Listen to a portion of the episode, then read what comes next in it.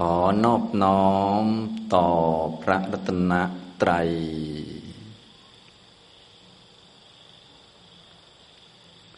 สวัสดีครับท่านผู้เข้าปฏิบัติธรรมทุกท่าน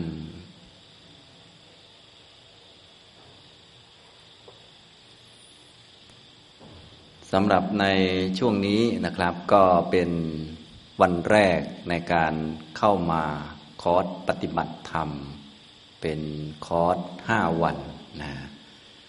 พวกเรามาก็ช่วงนี้ดีหน่อย พายุเข้าฝนตกนะตั้งแต่เมื่อวานนี้ อากาศก็เลยไม่ร้อนมาก แต่ว่าพอสถานที่เป็นป่านี่เวลาฝนตกก็จะมีสัตว์ต่างๆ บ้างอะไรบ้างก็มีข้อดีข้อเสียนะแต่อย่างน้อยก็ดีแหละก็คืออากาศไม่ร้อนเกินไป นะพออากาศสัปปายะ การฟังธรรมปฏิบัติธรรมเนี่ยมันก็จะเป็นไปโดยสะดวก ถ้าอากาศมันร้อนเนี่ยมันก็โมโหง่าย ดีไม่ดีจะโมโหอาจารย์นั่นแหละนะโมโหคนนั้นคนนี้นะก็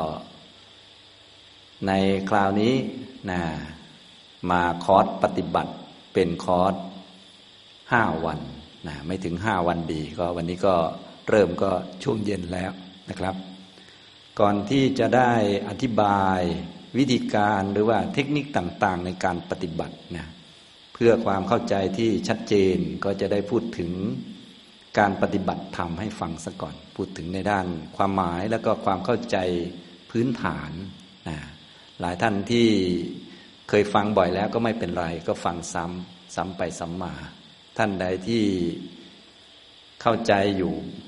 เป็นเบื้องต้นแล้วก็จะได้เข้าใจเพิ่มขึ้นจนมีความชัดเจนต่อไป ท่านใดที่ไม่เคยฟังไม่เคยเข้าใจก็จะได้เข้าใจอย่างนี้นะครับสำหรับเรื่องของการปฏิบัติธรรมที่ทุกท่านสนใจเข้ามาปฏิบัติเนี่ยนะเบื้องต้นเราก็ต้องรู้จักความหมายของการปฏิบัติธรรมซะก่อน ปฏิบัติธรรมปฏิบัติธรรมเนี่ยก็จะมีสองคำรวมกันอยู่คำที่หนึ่งก็คือคำว่าปฏิบัติ คำที่สองก็คือคำว่าธรรมะนะคำว่าปฏิบัติปฏิบัตินี่แปลว่า เดินไปเดินทาง เดินไปนั่นเดินไปนี่เขาเรียกว่าปฏิบัติก็คือการดำเนินการเดินไปนะเดินไปนั่นเดินไปนี่เขาเรียกว่าปฏิ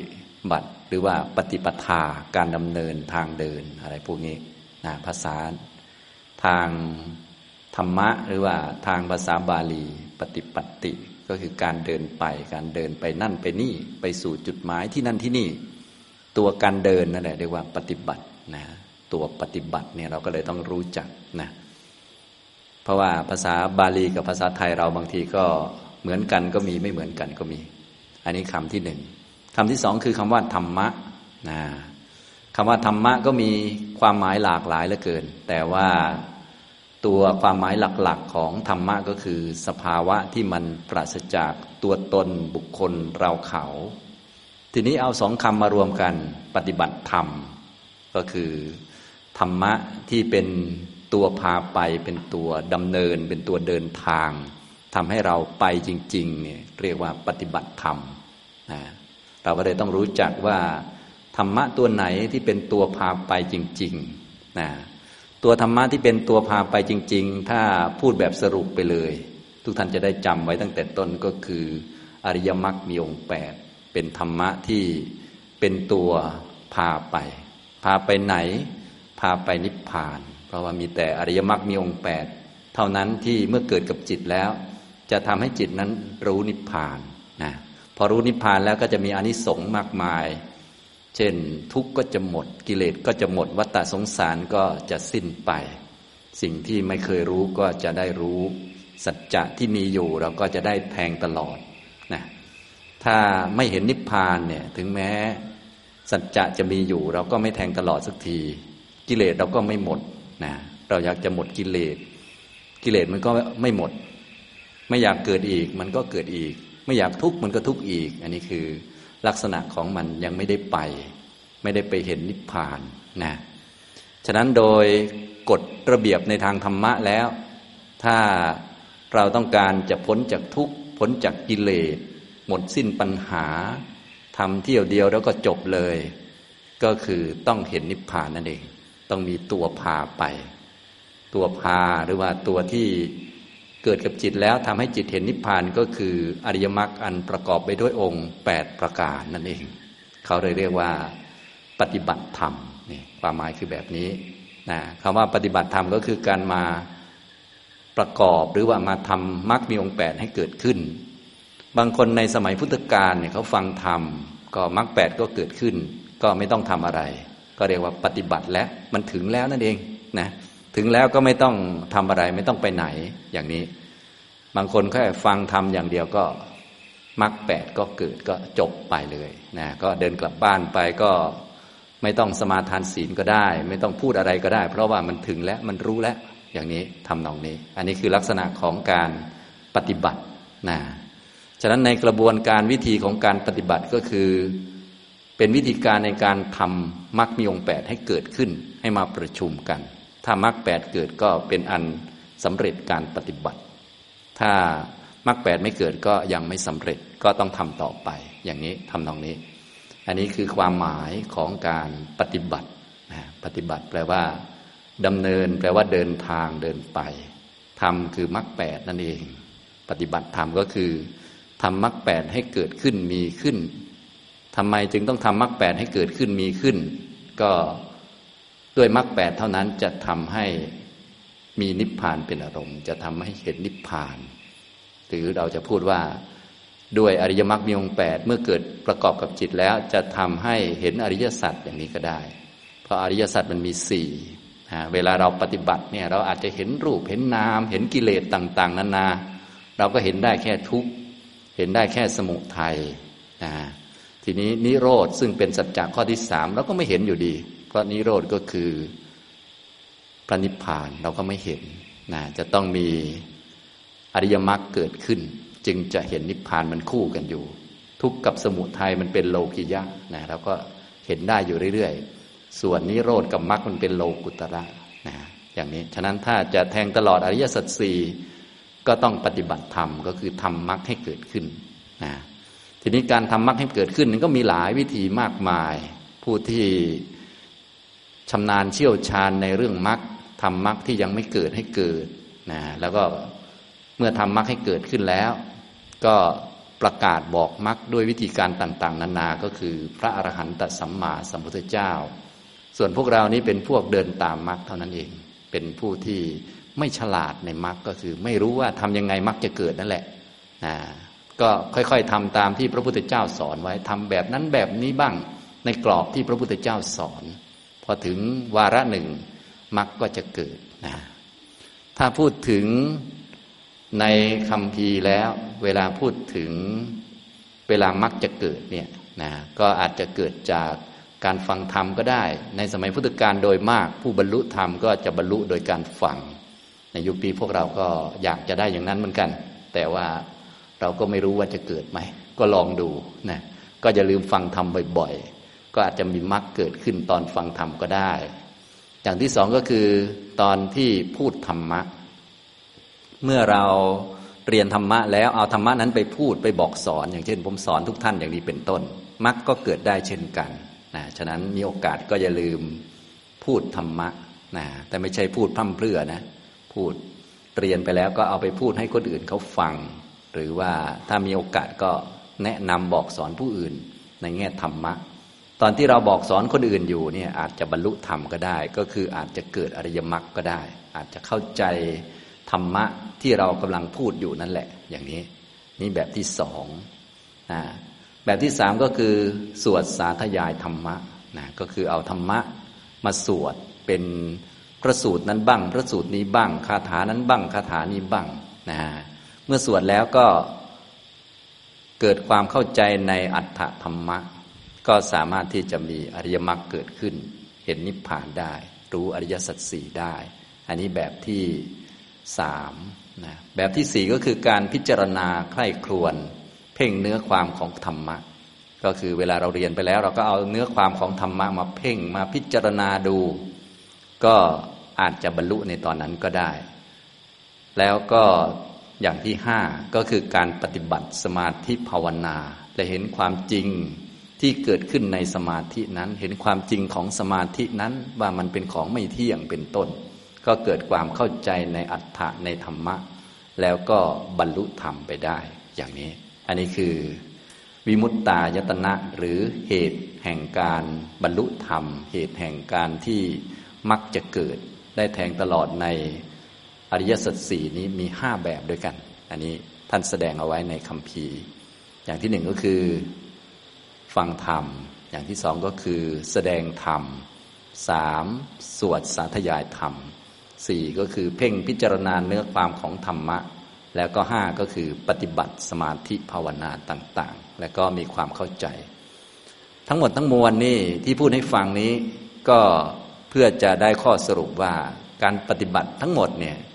นะก็คือการทำให้มรรคเกิดเท่านั้นแหละหลักมันถ้ามรรคเกิดก็จบแล้ว ถ้ามรรคไม่เกิดก็ก็ทำต่อไป ฟังธรรมะบ้างนะแสดงธรรมบ้าง สวดสาธยาย พิจารณาเนื้อความ แล้วก็ปฏิบัติสมาธิภาวนาบ้างนั่นเองอย่างนี้นะครับ อันนี้ก็พูดถึงความหมายของการปฏิบัติธรรมนะทีนี้เรามาปฏิบัติธรรมคือทำมรรคให้เกิดขึ้นนี่นะ เราก็ต้องมีวัตถุประสงค์จึงมาปฏิบัติธรรม ถ้าเป็นวัตถุประสงค์ที่ถูกต้องในคำสอนของพระพุทธเจ้า ทุกท่านก็คงจะเคยได้ยินบ่อยๆ วัตถุประสงค์ในทางพุทธศาสนาเราเนี่ยถ้าพูดถึงวัตถุประสงค์ของการปฏิบัติธรรม พูดอันเดียวเลยก็คือเพื่อให้ถึงนิพพานนะอย่างนี้ก็นิพพานเนี่ยมันมีอยู่สองอย่างด้วยกัน อย่างที่หนึ่งเขาเรียกว่า ทุกมันไม่มีทุกมันไม่เกิด เรียกว่าขันธนิพพาน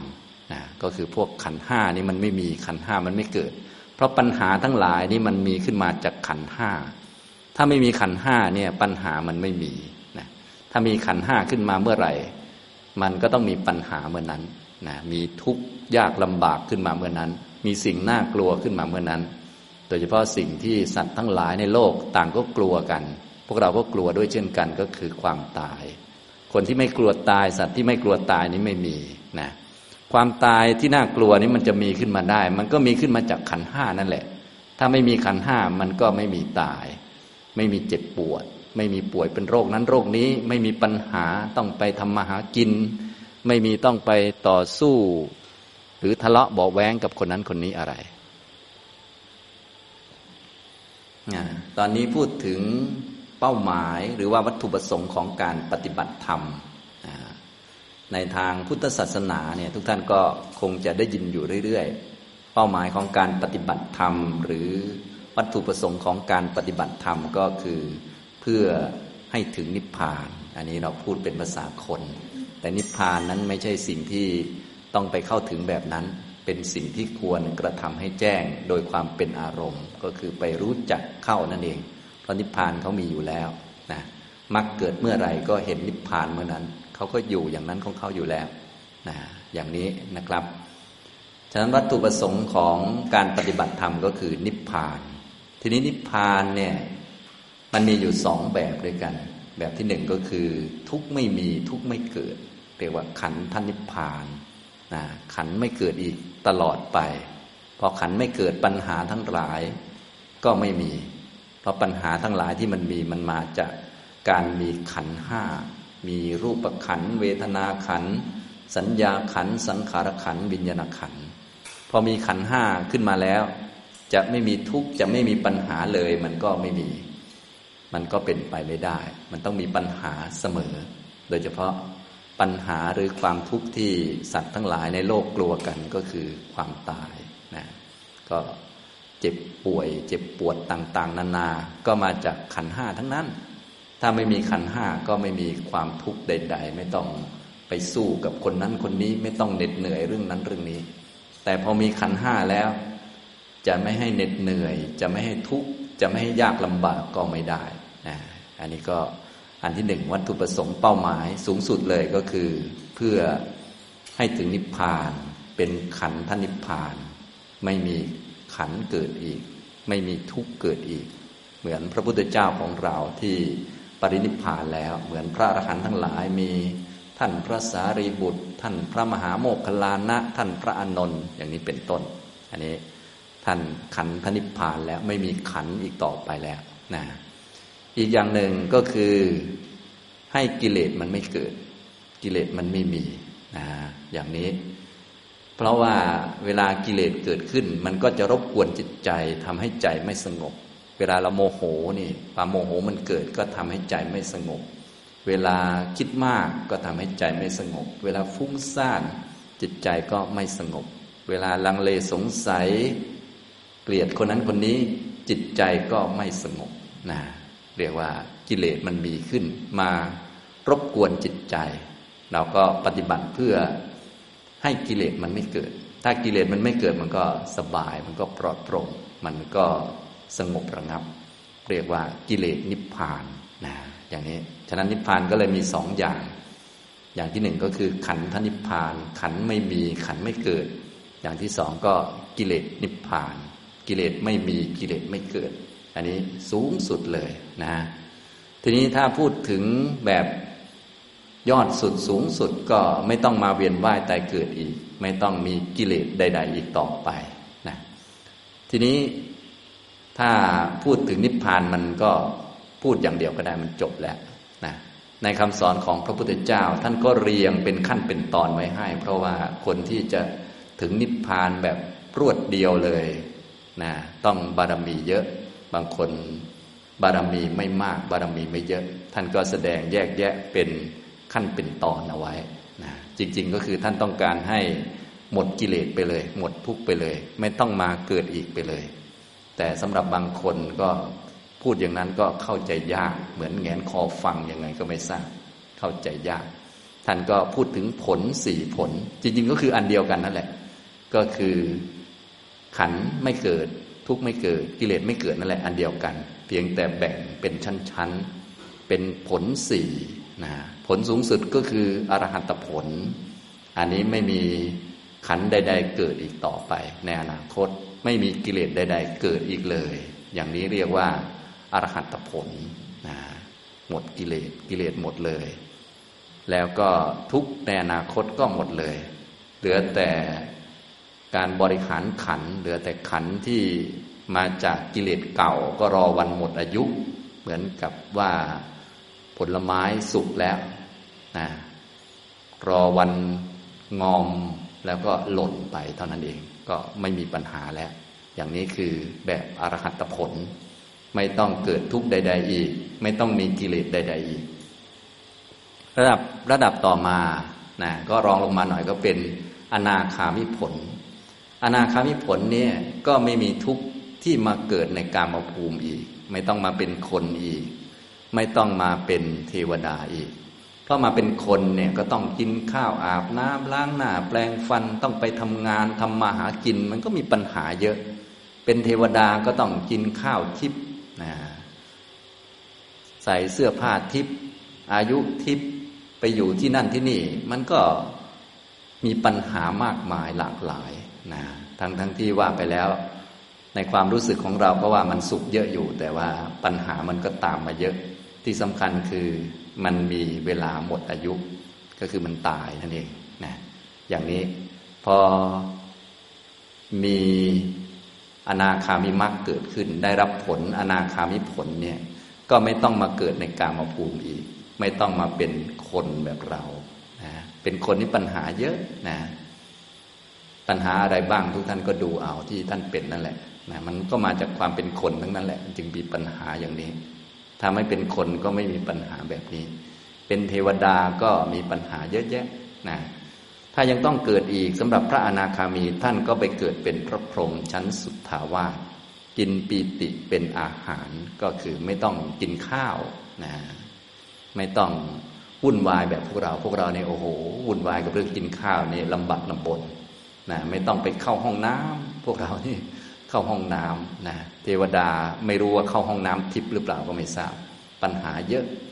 ส่วนพวกพรหมก็กินปีติเป็นอาหาร จิตใจเบิกบานเอิบอิ่มนั่งสมาธิใจสบายตลอด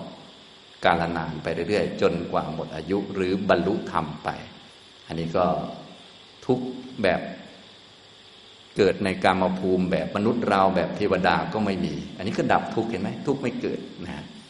ทีนี้กิเลส ประเภทที่เป็นพวกกามราคะปฏิฆะก็ไม่มีก็ดับกิเลสก็คือหลักๆสำหรับการปฏิบัติธรรมเนี่ยก็เพื่อดับทุกข์แล้วก็ดับกิเลสให้ทุกข์มันไม่มีให้ทุกข์มันไม่เกิดนั่นแหละ เพียงแต่จะชั้นไหนเท่านั้นเอง ต่อมาก็เป็นชั้นรองลงมาอีกเป็นผลต่อมานะก็คือสกทาคามิผล สกทาคามิผลเนี่ยถ้ามาเกิดเป็นมนุษย์ ในกามภูมินี้อีกนะ ก็เกิดครั้งเดียวเท่านั้นเอง ก็เหนื่อยไม่มากนะเหนื่อยครั้งเดียวก็คือเกิดปุ๊บยังไงก็เดี๋ยวก็บรรลุแหละ เป็นพระอรหันต์ไม่ต้องเกิดอีกนะอย่างนี้นะพวกกามราคะปฏิฆะที่หยาบหยาบก็ไม่มีเหลือแต่อันละเอียดก็ไม่ต้องเหนื่อยมาก เพราะว่าที่พวกเราเหนื่อยกันมาก ก็เหนื่อยกับกามราคะก็คือ หารูปเสียงกลิ่นรสสัมผัส ที่เราทำมาหากินหาเงินหาทองกันเนี่ย ก็เพื่อหาอยู่หากินนั่นแหละ หาของหยาบหยาบนะก็มันเหนื่อยมันลำบาก ทีนี้ไม่ใช่หาให้เราคนเดียว หาให้พ่อแม่ด้วย หาให้ญาติพี่น้องด้วย บางคนขยันเกินก็หาให้ชาวบ้านก็อีก ชาวบ้านก็กินแรงเราอีก เราก็เหนื่อยลิ้นห้อยเลยอย่างนี้ก็มีนะอันนี้ก็เป็นโทษของวัฏฏะสงสาร โทษของการไม่เห็นอริยสัจโทษของความเป็นปุถุชนอยู่ มันก็วุ่นวายวนเวียนนะ ถ้าเป็นสกทาคามิผลเนี่ยเกิดเป็นมนุษย์เป็นต้นอีก ก็เพียงหนึ่งครั้งเกิดแล้วก็บรรลุไปเลยนะกิเลสประเภท กามราคะปฏิฆะที่แรงๆก็ไม่มี ก็ความทุกข์รุนแรงก็ไม่มีและสบายเลยนะต่อไปผลเบื้องต้นเลยทีนี้เบื้องต้นสำหรับพวกเราก็ต้องเบื้องต้นซะก่อนนั่นแหละนะแต่ว่าในเมื่อมีสี่ก็พูดให้ครบนะ คือเพื่อไม่เกิดของทุกข์และไม่เกิดของกิเลส ผลเบื้องต้นก็คือ โสดาปฏิผล โสดาปฏิผลนี่ทุกในอบายก็จะไม่มี ก็ไม่ต้องไปเกิดในอบาย เพราะทุกในอบายมันก็เยอะนะเป็นสุนัขเป็นแมว เป็นวัว เป็นควาย เป็นเปรตเป็นอสุรกายหรือว่าเป็นสัตว์นรกอย่างเนี้ยความทุกข์มันก็มาก พอ เกิดโสดาปฏิมักขึ้น ได้รับโสดาปฏิผล ก็พ้นจากการเกิดในอบาย ก็ไม่ต้องมีขันในอบายนะก็ดับขันในอบายไป ขันในอบายก็ไม่มีนะกิเลสประเภทสักกายทิฏฐิวิจิกิจฉาสีลปตะปรามาตหรือว่ากิเลสอื่น ๆ โลภะโทสะโมหะประเภทที่จะนำไปสู่อบาย ทุจริตทั้งหลายที่ทำแล้วนำไปสู่อบาย เวรทั้งห้าพวกนี้ก็ไม่มีไม่เกิดกิเลสไม่เกิด ทุกไม่เกิด ทุกในอบายไม่เกิด สักกายทิฏฐิวิจิกิจฉาสีลปตะปรามาตไม่เกิด ทุจริตไม่เกิด เวรทั้งห้าไม่เกิด ก็เรียกว่า ดับกิเลสนั่นเองนี่อย่างนี้ทำนองนี้ อันนี้พูดเป็นชั้นเป็นชั้นนะฉะนั้นพูดถึงวัตถุประสงค์ของการปฏิบัติเนี่ยนะถ้า แบบชาวพุทธเราก็คือเพื่อถึงนิพพานเพื่อหลุดพ้นอะไรก็ว่าไป พ้นจากทุกข์พ้นจากกิเลสพ้นจากอำนาจของทุกข์ของขันแล้วก็พ้นจากอำนาจของกิเลสอันนี้พูดแบบองค์รวม ถ้าพูดเป็นผลสี่ก็ตามชั้นไปอย่างที่พูดให้ฟังเมื่อสักครู่นี้ ทีนี้พวกเราที่มาปฏิบัติเราก็ต้องเน้นที่อันแรกก่อนนะเพราะว่าใกล้ตัวกว่านะจริงๆเราก็ ฟังไว้ทั้งหมดนั่นแหละ แต่ว่าเราก็ต้องทำไปตามลำดับ ก็คือเบื้องต้นโสดาปฏิผลซะก่อน ก็คือทุกในอบายไม่มี ทุกในอบายไม่มีทุกไม่เกิด แล้วก็กิเลสประเภท สักกายทิฏฐิวิจิกิจฉาสีลปตะปรามาตไม่เกิด ทุจริตไม่มี เวรทั้งห้าไม่มีอย่างนี้นะอันนี้คือผลของการปฏิบัติ ทุกท่านก็อย่าลืมกำหนดหรือว่าจดจำไว้ดีๆ เพราะว่าเวลาปฏิบัติเนี่ยบางท่านก็มุ่งไปที่ความสงบ มุ่งไปที่ความสุข มุ่งไปที่ได้นั่นได้นี่ อย่างนี้มันก็ผิดพลาดไปนะผลของการปฏิบัติก็คือ ทุกไม่มีทุกไม่เกิดนะอย่างนี้เป็นชั้นเป็นชั้นไป เริ่มต้นจากโสดาปฏิผล ทุกในอบายไม่มี กิเลสประเภท สักกายทิฏฐิวิจิกิจฉาสีลปตาปรามาตเวรทั้งห้าทุจริตต่าง ๆ ไม่มีไม่เกิดเนี่ยแบบนี้จึงเป็นผลที่ถูกต้องนะทีนี้การจะได้ผลที่ถูกต้องนี้ เราก็ต้องเจริญมรรคตามคู่ของเขานั่นแหละ โสดาปฏิมักโสดาปฏิผล สกทาคามิมักสกทาคามิผล อนาคามิมักอนาคามิผลอรหัตมักอรหัตผลนะนี่แหละเรียกว่าการปฏิบัติธรรมก็คือมาทำมักให้มันเกิดทำโสดาปฏิมักเกิด เราก็จะได้โสดาปฏิผล ทุกในอบายก็ไม่ต้องมีแล้ว เราไม่ต้องกังวลไม่ต้องตกใจว่า เราจะตกอบายไหม เราจะทุกข์รุนแรงไหม เราจะฆ่าสัตว์ลักทรัพย์ประพฤติผิดในกามไหม เราจะทุจริตไหม เราก็ไม่ต้องกังวลอย่างนี้ทำนองนี้นะถ้าไม่เป็น พระโสดาบันไม่มีโสดาปฏิมาเกิดขึ้น มันก็กังวลอยู่อย่างนี้ทำนองนี้นะครับ อันนี้ก็คือความหมายของการปฏิบัติก็คือดำเนินตามมรรคแปดทำมรรคแปดให้เกิดขึ้น เพื่อจะได้ผล คือโสดาปฏิผล สกทาคามิผล อนาคามิผล แล้วก็อรหัตผล ผลทั้งหลายเหล่านี้ว่าไปแล้วก็ไม่ใช่ได้อะไรหรอกก็คือพ้น ผลวิมุตต์หลุดพ้นผลจากทุกทุกไม่มีทุกไม่เกิด ไม่ใช่ได้อะไร คือไม่ได้ทุกทุกไม่มีนะไม่ใช่ได้อะไร คือไม่ได้ไปตกอบายนะดูเหมือนไม่ได้อะไรนะแต่มันดีนะไม่ได้ไปตกอบายนะพอเป็นพระนาคามีก็ไม่ต้องได้เป็นคน ไม่ต้องมากินข้าวดีไหมเนี่ย มันก็ดีนะส่วนพวกเราได้มาเปลี่ยนคนได้มากินข้าว ดีไหมเนี่ย ดีกว่าอบายนะก็เป็นชั้นเป็นชั้นกันไป เพราะว่าถ้าดีที่สุดสูงสุดแล้วก็ไม่ต้องมาเกิดอีกนั่นแหละมันดีที่สุด มันเป็นชั้นเป็นชั้นไปอยู่นั่นเองอย่างนี้นะครับ อันนี้คือความเข้าใจเบื้องต้น ทุกท่านก็ให้เข้าใจความหมายของการปฏิบัติ คือการประกอบมรรคทำมรรคให้เกิดขึ้น ถ้ามรรคไม่เกิดก็ยังไม่จบนะมรรคเกิดขึ้นแล้วมีนิพพานเป็นอารมณ์ เห็นอริยสัจสี่จึงจะได้ผล เป็นโสดาปฏิผล สกทาคามิผล อนาคามิผล อรหัตผล ผลจากอำนาจของทุกผลจากอำนาจของกิเลสเป็นชั้นเป็นชั้นไปอย่างนี้นะครับ ทีนี้สำหรับพวกเราที่มาปฏิบัติธรรม หากยังไม่ได้มีมรรคเกิดขึ้น หรือว่ายังไม่ได้ยังลงสู่มรรคพวกเราก็ต้องมีที่พึ่งพาอาศัยซะก่อน นะที่พึ่งพาอาศัยของพวกเราเพื่ออย่างน้อยพวกเราก็จะได้พอรักษาจิตให้รอดจากอบายเป็นต้น ก็คือพระรัตนตรัย อันนี้เบื้องต้น ถ้าท่านใดยังไม่ได้เป็นพระโสดาบันยังไม่อย่างลงสู่มรรคอันนี้จะต้องให้จิตมาอยู่กับคุณพระพุทธเจ้าพระธรรมพระสงฆ์เรียกว่ามีสารณะ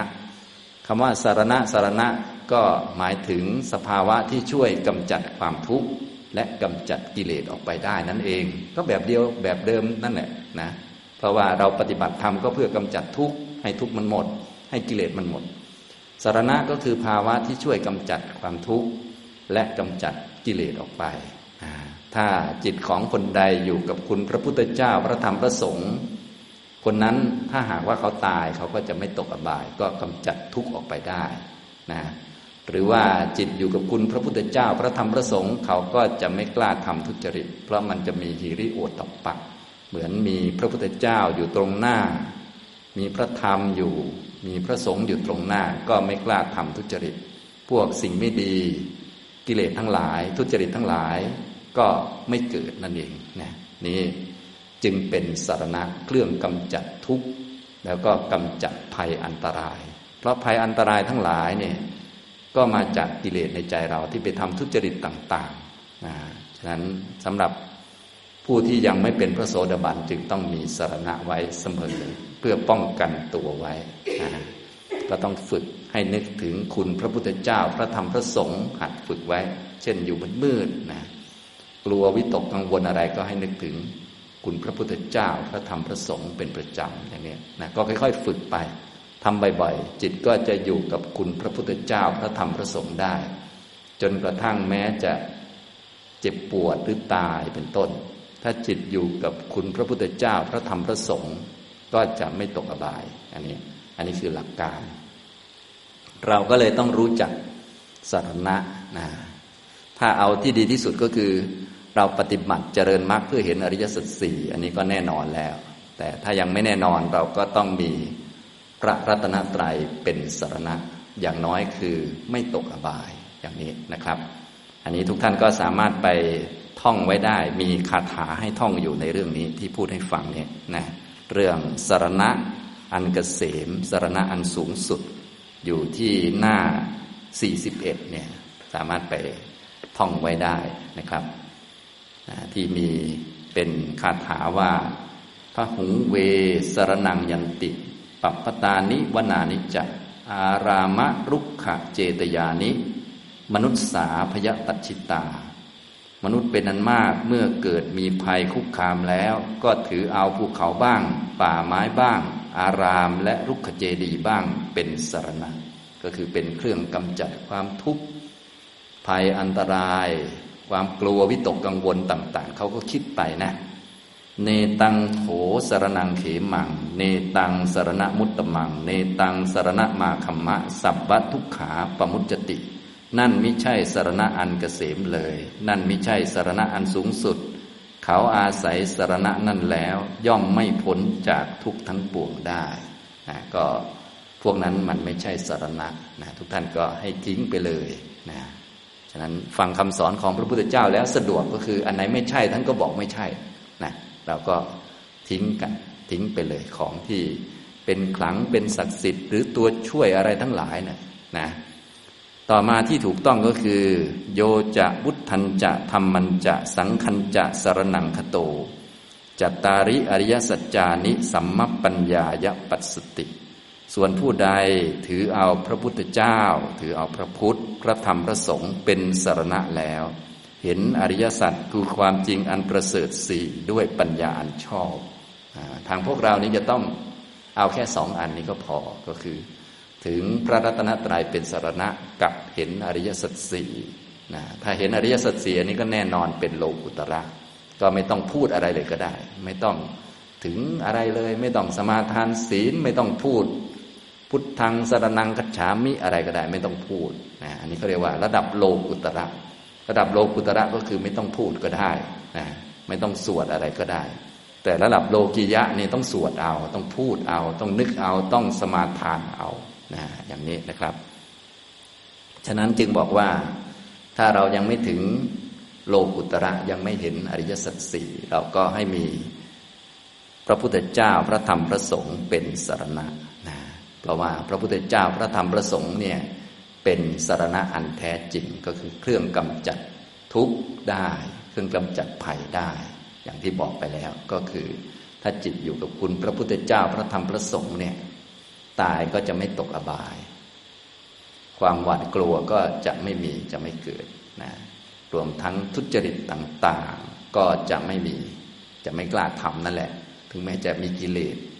ยังไม่เป็นพระอริยะก็ไม่กล้าทำชั่วว่างั้นเถอะนะถ้าจิตอยู่กับคุณพระพุทธเจ้าพระธรรมพระสงฆ์นะครับ ดุขขังดุขขะสมุปปาดัง ดุขขัดสัจจะอติกมัง อริยันจัดถังที่กังมักขัง ดุขขูปะสมคามินัง ก็คือเห็นความทุกข์ เห็นเหตุให้เกิดทุกข์ เห็นความก้าวล่วงทุกข์เสียได้และหนทางมีองค์แปดอันประเสริฐเครื่องถึงความระงับทุกข์ เอตังโขสรนังเขมัง เอตังสรณมุตตมัง เอตังสรณมาคัมมะ สับบทุกขาปมุจติ นั่นแหละเป็นสรณะอันเกษม นั่นเป็นสรณะอันสูงสุด เขาอาศัยสรณะนั่นแล้ว ย่อมพ้นจากทุกทั้งปวงได้ อันนี้ก็เป็นหลักการเลยให้ทุกท่านจำไว้ ก็แค่สองอย่างเท่านั้นเองก็คือถึงพระพุทธพระธรรมพระสงฆ์เป็นสารณะและเห็นอริยสัจแค่นี้ ไม่ต้องเยอะ แต่แค่บอกไม่ต้องเยอะนี่มันก็มันก็ยากแล้ว มันก็ยากแล้ว บางท่านมีนั่นมีนี่เพียบเลย อะไรก็เยอะไปหมดนะนะพวกนั้นมันแทนที่จะช่วยมันขวางเราซะมากกว่านะฉะนั้นให้นึกพุทโธธรรมโมสังโฆอยู่เป็นประจำ แล้วก็นึกถึงความเป็นจริงคือสัจธรรม นึกถึงทุกสมุทัยนิโรธมรรคอยู่เป็นประจำ แค่นี้แหละเป็นหลักในใจเอาไว้ ทีนี้ ปฏิบัติอย่างไรทำอย่างไร จึงใจจึงจะอยู่กับคุณพระพุทธพระธรรมพระสงฆ์ใครมีเทคนิคยังไงก็ว่ากันไปนะหรือปฏิบัติอย่างไรจะเห็นทุกนะจะทำกิจต่อทุกคือกำหนดรู้ทุกได้ จะรู้สมุทัยรู้นิโรธและมักจะเกิดก็ทำเอาก็ฝึกเอา แต่ให้มุ่งเน้นอยู่ตรงนี้ก็พอไม่ต้องทำอันอื่นนะอย่างนี้นะครับ จะได้ไม่หลายเรื่องแล้วก็เป็นสารณะอย่างแท้จริงอันนี้ก็คือ ความเข้าใจเบื้องต้นในการปฏิบัติธรรมสำหรับทุกท่านนะก็การปฏิบัติธรรมก็คือดำเนินไปตามมรรคแปดทำมรรคแปดให้มีขึ้นทำมรรคแปดให้เกิดขึ้น เพื่อจะได้ทุกไม่มีทุกไม่เกิด กิเลสไม่มีกิเลสไม่เกิด เพื่อให้ได้ผลสี่ผล โสดาปฏิผล สกทาคามิผล อนาคามิผล แล้วก็อรหันตผลอย่างนี้ ทีนี้ถ้ายังไม่เห็นอริยสัจก็ให้มี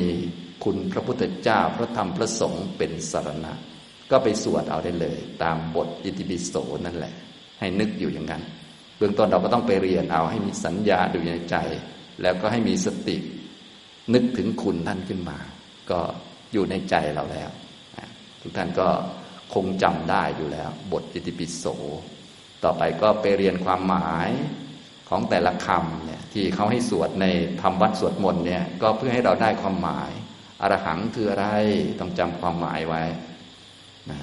สัมมาสัมพุทโธคืออะไรจำความหมายไว้ แล้วก็ใช้สตินั้นนึกเอาเลย นึกขึ้นมา พระพุทธเจ้าก็อยู่ในใจเราแล้วนะ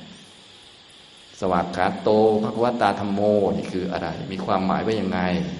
นะก็มีสตินึกถึงความหมายนั้น มีโยนิโสมนสิการเข้าไปนะพระธรรมก็อยู่ในคุณอยู่ในใจเรา พระสงฆ์ก็เหมือนกันแบบนี้นะทำนองนี้นะครับ ก็ค่อยๆศึกษาเรียนรู้ไปนะอันนี้คือสารณะที่แท้จริง สารณะแปลว่าเครื่องกำจัดความทุกข์และเครื่องกำจัดภัยอันตรายคือกิเลสนะปัญหาสำหรับพวกเราก็มีแค่สองอย่างเท่านั้นแหละ ก็คือทุกข์กับกิเลส ถ้าไม่มีทุกข์ไม่มีกิเลสก็ไม่มีอะไรนะที่เรามีปัญหาก็เพราะมีความทุกข์กับมีกิเลสเท่านั้นเองนะและข้อปฏิบัติที่จะดับความทุกข์และดับกิเลสได้ก็มีอันเดียวคือมรรคมีองค์แปดอันอื่นไม่มีนี่คือหลักการอย่างนี้นะลัทธิอื่น ศาสนาอื่นที่จะดับทุกข์ไม่มี เพราะเขาไม่มีมรรคแปดส่วนพุทธศาสนาเนี่ยก็ มีเฉพาะในตอนที่พระพุทธเจ้ามาตรัสรู้ แล้วก็พอหมดศาสนาก็มรรคแปดก็จะหายไป ก็ต้องรอพระพุทธเจ้าองค์ใหม่มาประกาศมรรคมีองค์แปดต่อไปอย่างนี้ในยุคนี้มรรคมีองค์แปดก็มีอยู่นะทุกท่านก็ศึกษาเรียนรู้แล้วก็ค่อย ๆ ปฏิบัติกันไปนะครับ